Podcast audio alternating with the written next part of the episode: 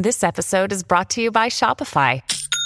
Forget the frustration of picking commerce platforms when you switch your business to Shopify, the global commerce platform that supercharges your selling wherever you sell. With Shopify, you'll harness the same intuitive features, trusted apps, and powerful analytics used by the world's leading brands. Sign up today for your $1 per month trial period at shopify.com slash tech, all lowercase. That's shopify.com slash tech.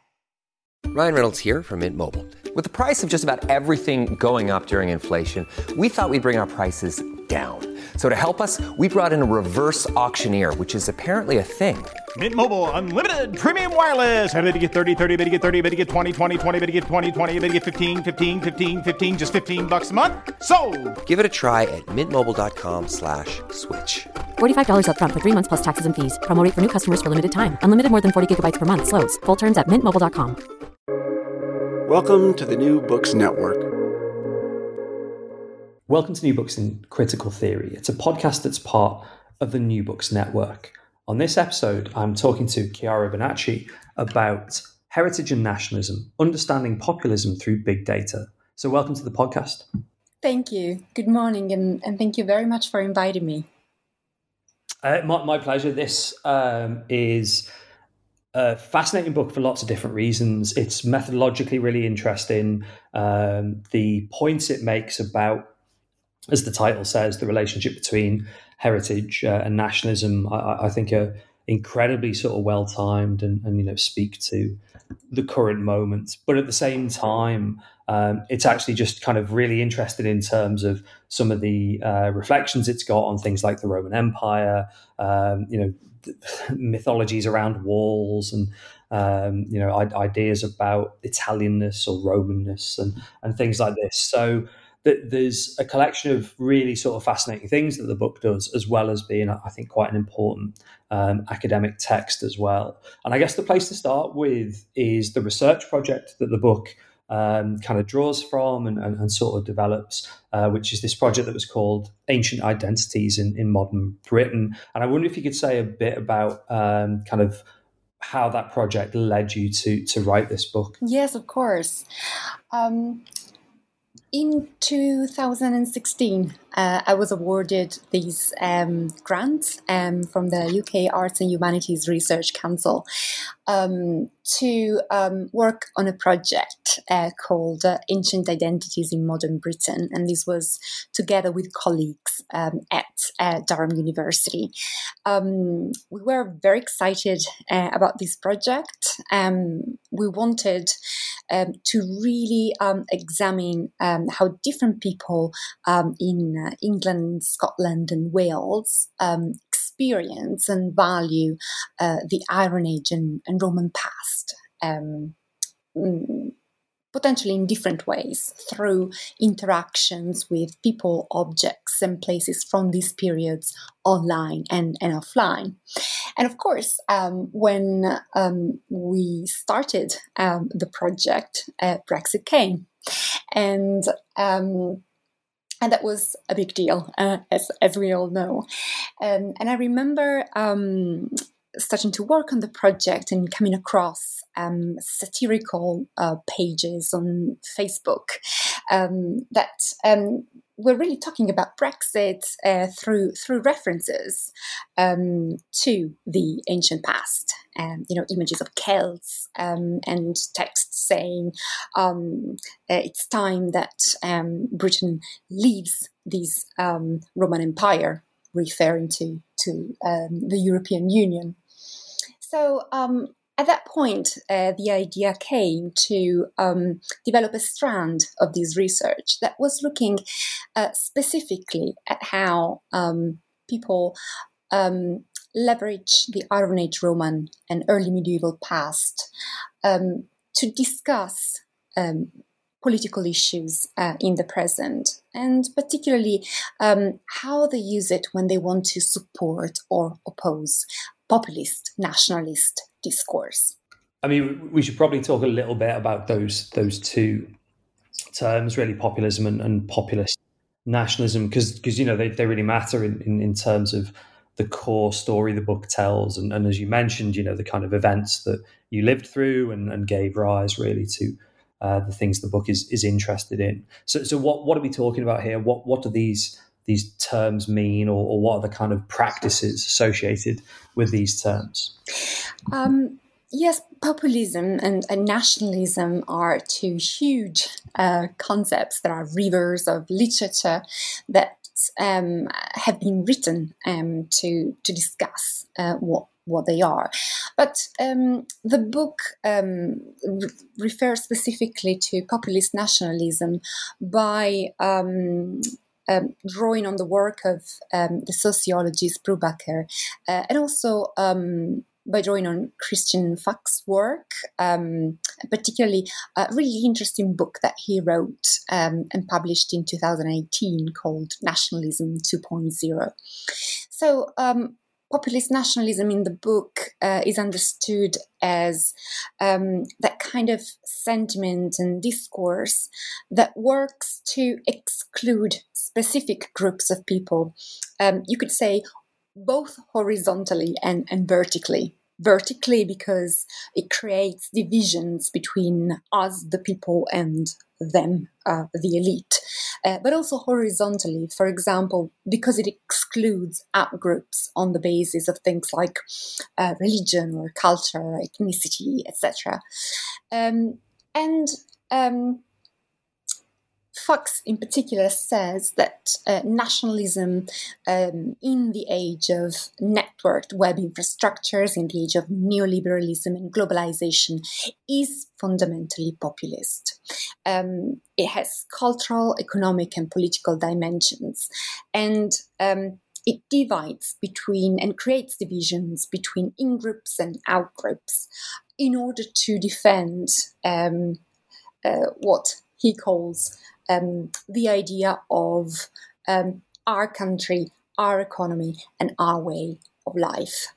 You, you sort of hinted at this already, that sense of like, you know, defending our country, our economy, our, our, way of life. At first, would seem to be sort of kind of removed from classical civilization and you know kind of discussions of the historiography of of Rome and, and stuff like this. But actually they're really kind of deeply intertwined in both, as you say, the kind of in group and out group dynamics and the kind of the building of a what our you know society is. And, and I wonder if you could kind of sketch out. You know, you'd mentioned a, couple of times that.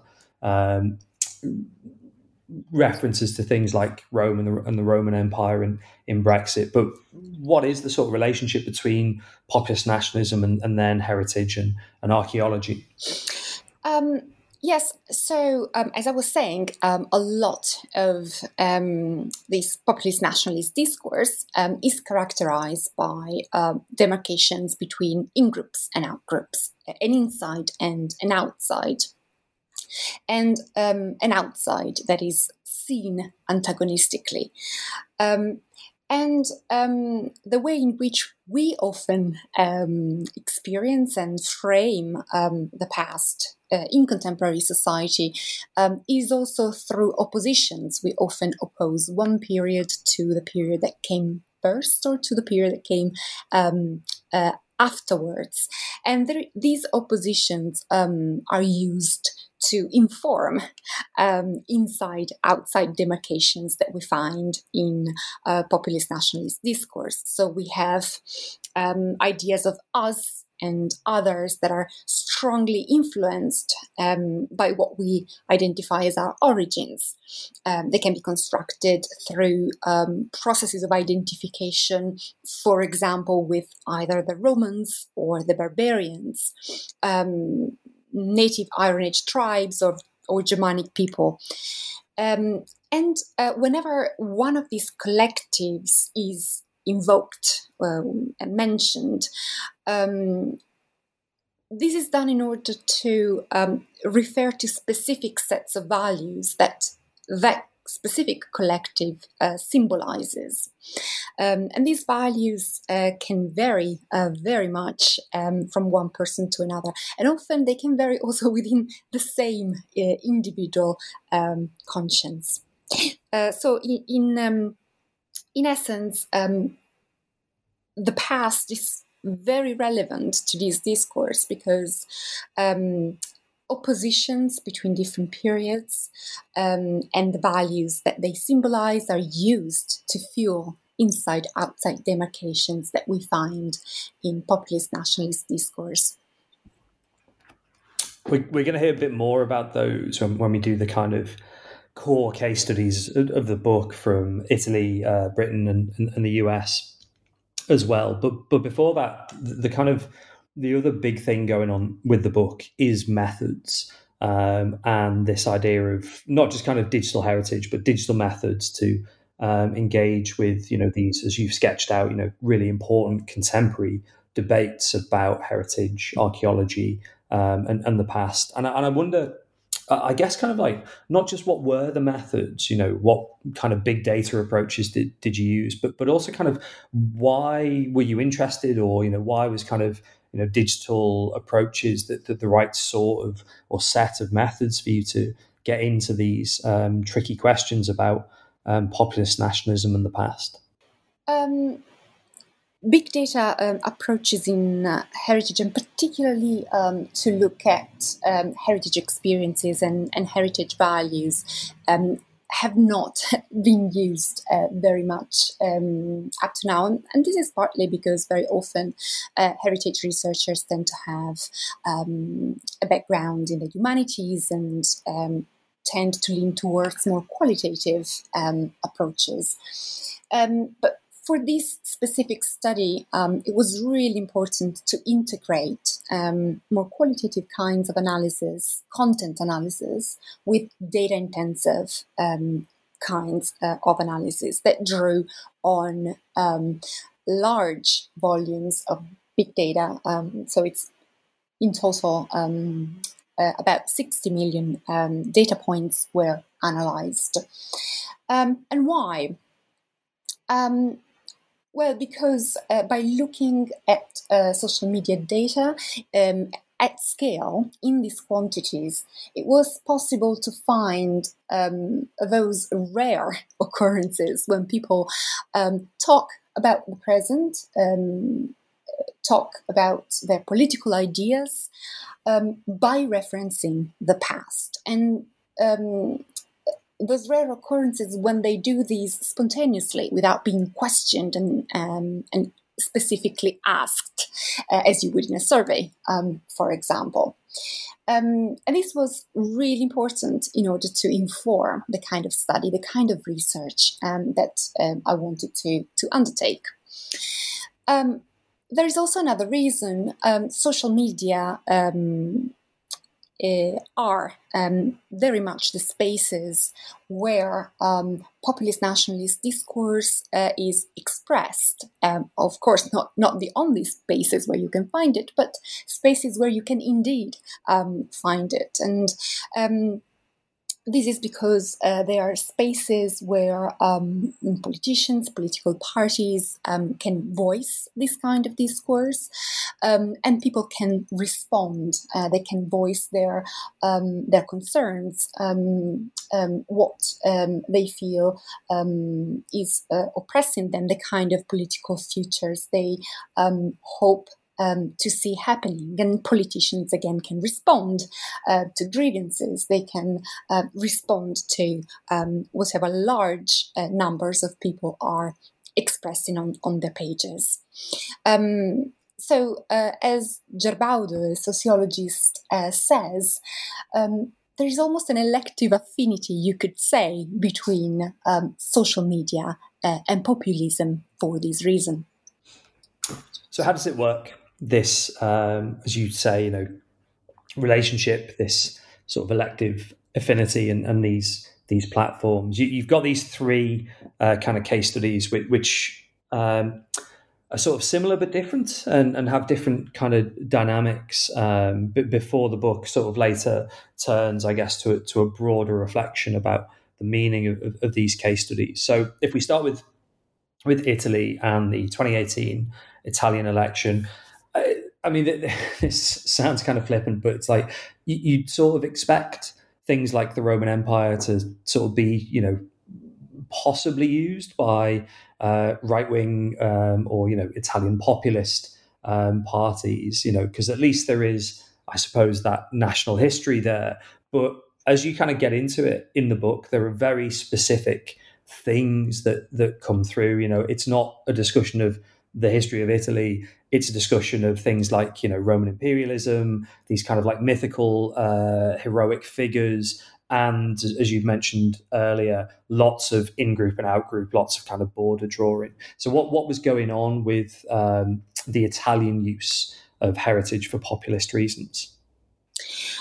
Um, the Italian case study was uh, very interesting because uh, um, what um, came out uh, of the 2018 um, election was effectively uh, a coalition government um, that um, so um, governing together uh, the League, the Northern League, um, and um, the Five Star Movement, um, which were at the time could be could be defined um, as two populists and Eurosceptic uh, parties. Uh, one more uh, techno-populist and post-ideological, um, the Five Star Movement, and the other uh, more strongly uh, conservative, more uh, right-wing, um, the League. Um, so, what um, was possible to see? Um, well, first of all, I analyzed both um, the ways in which um, Iron Age and Roman the Iron Age, Roman, and early medieval past were leveraged by um, um, these parties and uh, their leading politicians. Uh, and then I looked at how uh, they were leveraged by their base, uh, so by those uh, who were posting on their public Facebook pages. Um, and what I could see is that um, um, in the majority of cases, they were supporting um, the, the, the narratives um, put forward by um, the the two um, parties um, and and leading politicians I mentioned. And uh, what, what what was possible to see is that uh, the official Facebook pages of the League and the Five Star Movement um, and the Facebook discourse of their leaders, so uh, Matteo Salvini and Beppe Grillo, uh, made a very thin use uh, of heritage. So uh, they don't really refer to specific uh, aspects um, of um, the Iron Age or the Roman uh, periods. Um, something sh- that should be said is that in 2013, the League ceased to be a party that was advocating for the separation of the north uh, of Italy from um, the south. Um, and um, it was at that point in time that it started to be a nationalist uh, party that wanted to appeal to a national electorate. Um, so, in terms of references to the past, um, in uh, 2013, the League moved from a celebration of Celtic origins um, uh, free Celtic origins to more civilizationalist uh, narratives that linked Christian traditions with broad ideas of um, Italy's cultural and artistic greatness. Um, and differently, um, um the Five Star Movement defined itself as the national heritage. Um, they uh, presented the movement um, and their online platforms as mechanisms to shape um, um the national heritage of, um, of Italy and any future legacies. Um, so history was made uh, in the now um, by this techno-populist party, and um, it was written on some sort of historical, um, clinical, uh, sorry, a historical tabula rasa, so a clean slate. Very different is what happens and what we see um, uh, with the uh, people who commented on the official pages connected to the Five Star Movement um, and the League. Um, because um, these people who, as I said, largely supported um, the leaders um, um Salvini and, and, Grillo and their parties um, expressed um, populist nationalist discourse in ways that made much more specific references to uh, pre modern periods. Um, and um, the Roman world um, was generally given uh, a great um, prominence, great importance compared to other periods. Um, it featured mainly through references to the Roman Empire. Um, and the Roman Empire was central to the uh, crafting, the molding uh, of four key oppositions.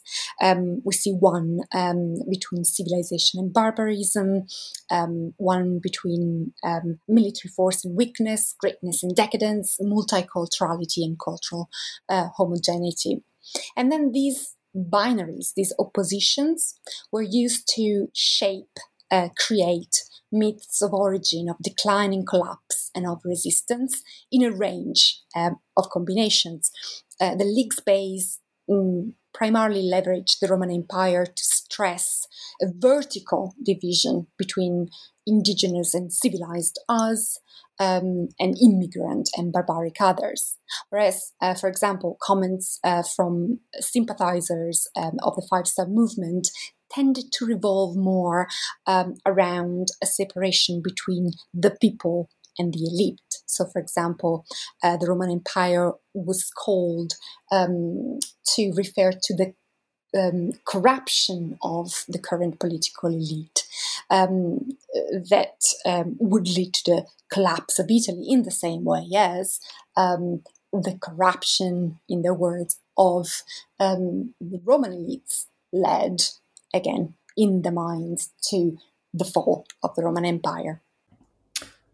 I mean, there's a lot of different strands to, to that analysis and, and the kind of themes, some of which, you know, complement each other, some of which uh, is, is kind of contrasting. And later on in the book, you, you've, you've got slightly different kind of examples for the British and the, the American case studies, but you've also got this continuation of these, you know, some, some uh, contrasts and some uh, kind of complementarities. And, and, I wonder what are the kind of comparisons between how heritage was used in the Brexit referendum, how Trump uh, talked about walls. like the Trump chapter is really remarkable. Um, it's yeah, there's there's a lot of stuff going on with the Trump chapter, but but yeah, how how are they kind of similar and, and how are they different in in terms of uh, the discourses and the reactions on social media as compared to the Italian case study? Yeah, so the three case studies um, all have an underlying theme, which is that of uh, border control and mobility. And this theme characterizes them all. Um, the in the Brexit uh, chapter, I looked at um, uh, the Facebook discourse of uh, leading politicians and parties um, right before and after um, the, um, the, the, the Brexit uh, referendum, and then I looked at um, th- about 360 um, public Facebook pages that talked about Brexit, um, that featured Brexit in the title, the description, and how the past was used in, in in those pages.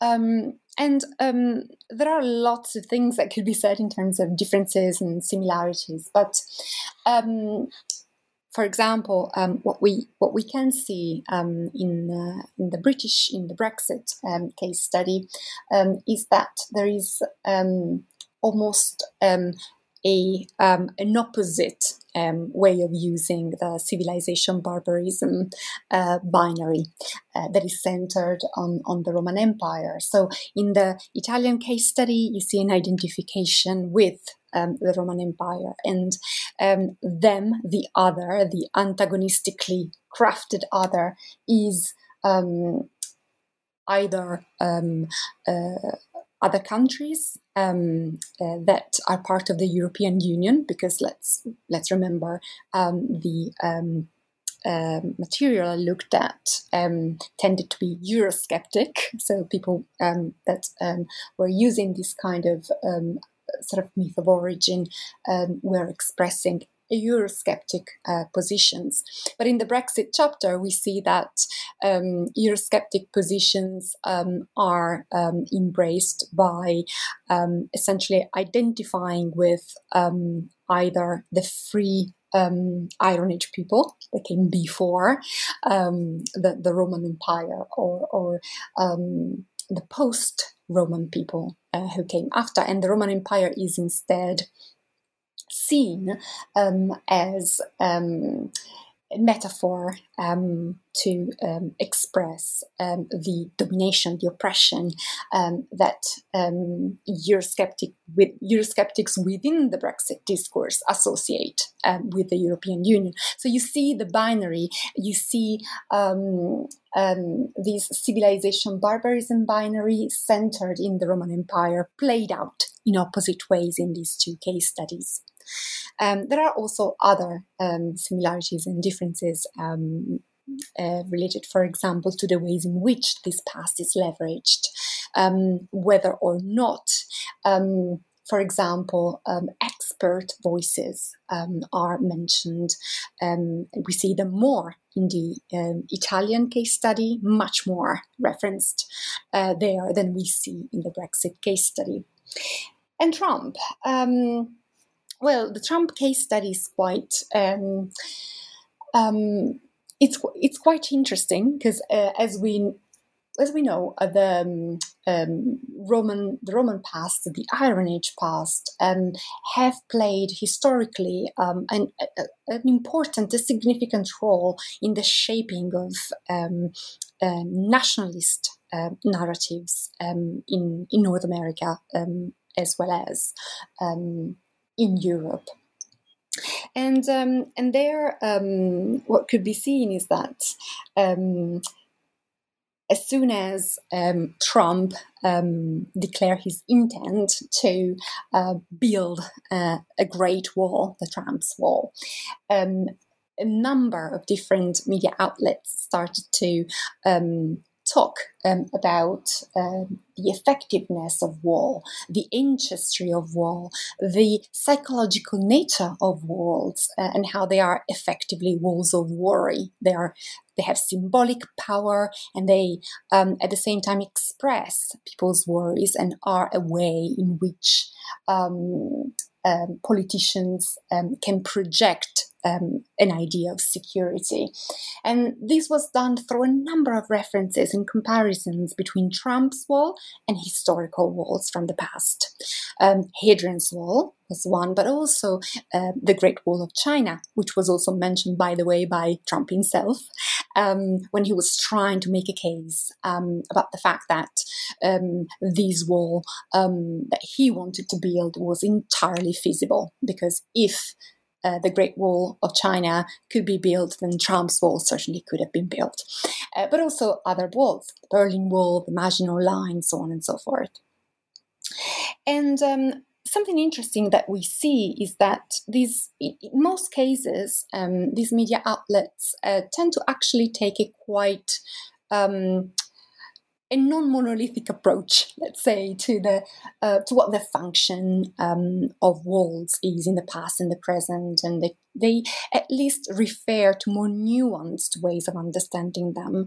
Um, they don't present them um, uh, uniquely as defensive ways, um, um, sorry, defensive structures and uh, ways to protect an insight that worked effectively. But when you move to Twitter discourse and you see how people, um, in part, received uh, some of these um, media discourse and in part simply um, developed it, um, discourse of their own, you see a much more binary um, way of talking about wars in the past and the present, and whether they were um, pro um, walls or anti walls, pro Trump's wall, anti Trump's wall, they tended to talk about um, the effectiveness um, of walls um, and to embrace much more, much less nuanced uh, narratives around what the function of walls actually is. You, you mentioned kind of just in passing the, the, differences in how experts were invoked. Um, and, I, am fascinated by this because obviously, in some ways, um, nationalist populism is you know explicitly anti-expert. Um, there's you know a, a, sort of strand that says you know experts are part of the elite, and you know as you mentioned in in, in some detail with the Italian case study, reactions against you know corrupt elites and the end of, of you know particular phases of civilization is a kind of key theme or a key idea. But yeah, what is the role of experts? Both, I suppose. You know, being drawn upon by parties, right wing figures, and and the public, but also, and, and you do this right towards the, the, the kind of the end of the book. What what the sort of experts do in this context, you, you know, in, in, in the context of um, social media, which may be you know highly distorting their ideas or you know sort of saying things that are demonstrably false based on their expertise. Hmm. Um, yes, this was very interesting to study. Uh, so um, I looked at um, the kinds of sources that were mentioned in these social media texts that um, I looked at um, and how they were um, used to legitimize discourse about populist nationalist discourse, in essence. Um, and what I could see um, very clearly is that, um, first of all, it's important to understand expertise as distributed. So to uh, understand um, how and where it featured, because direct mentions of historians or um, archaeologists um, were very few. Um, but particularly in the Italian case, there were quite a few mentions of um, what people had learned at school, um, what people had read um, in their school books. And then also mentions of television um, series, television programs. Schools, education, formal education, and television were probably the most powerful um, sources of information that were mentioned. And of course, um, um television uh, programs and those that were um, referenced directly um, were programs where experts, historians, did feature. Um, so the book um, stresses um, how um, the power um, of these two um, ways of communicating um, scientific narratives, um, mediating uh, scientific narratives, one through school education and the other through through television.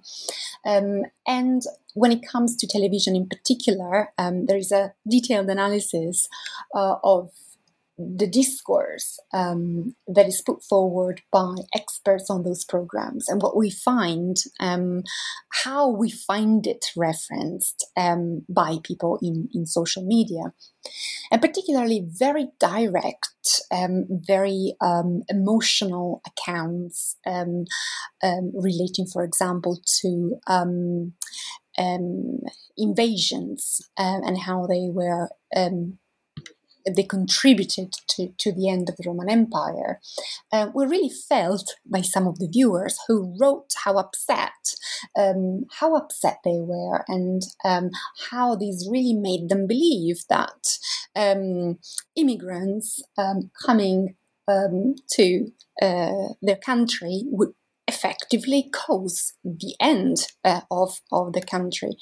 So there is a um, sensationalized way, the sensationalized way in which um, certain accounts were put forward really had a strong psychological impact um, uh, on on viewers and an impact on what they believed. So that um, it was very clear that yes, some of these myths, you know, myths of origin, myths of collapse, are um, have a long tradition. They stay, they endure. Um, they've been there um, for a long time and but they've been played out in different ways and they are almost filled by narratives that um, are still um, uh, in part uh, we see um, uh, in the hands um, of experts, which is why we should really be uh, careful in the way in which we present some of the information um, that we um, uh, some of the interpretation that we develop uh, through through our research, uh, if you like. I mean, that, that's one of many insights that, that I think the book puts forward, and, and the book, as I mentioned at the start, is, is kind of essential reading for, for lots of different reasons. And, and one of the things that strikes me, you know, kind of in, in conclusion, is where you go next for, for this analysis and, and what kind of themes um, not just from from this you know particular um, focus or, case study of, of um, populist nationalism, but also actually where the methods and, and I guess where the kind of framework you've got in the book might go next. Um, yes, the, um,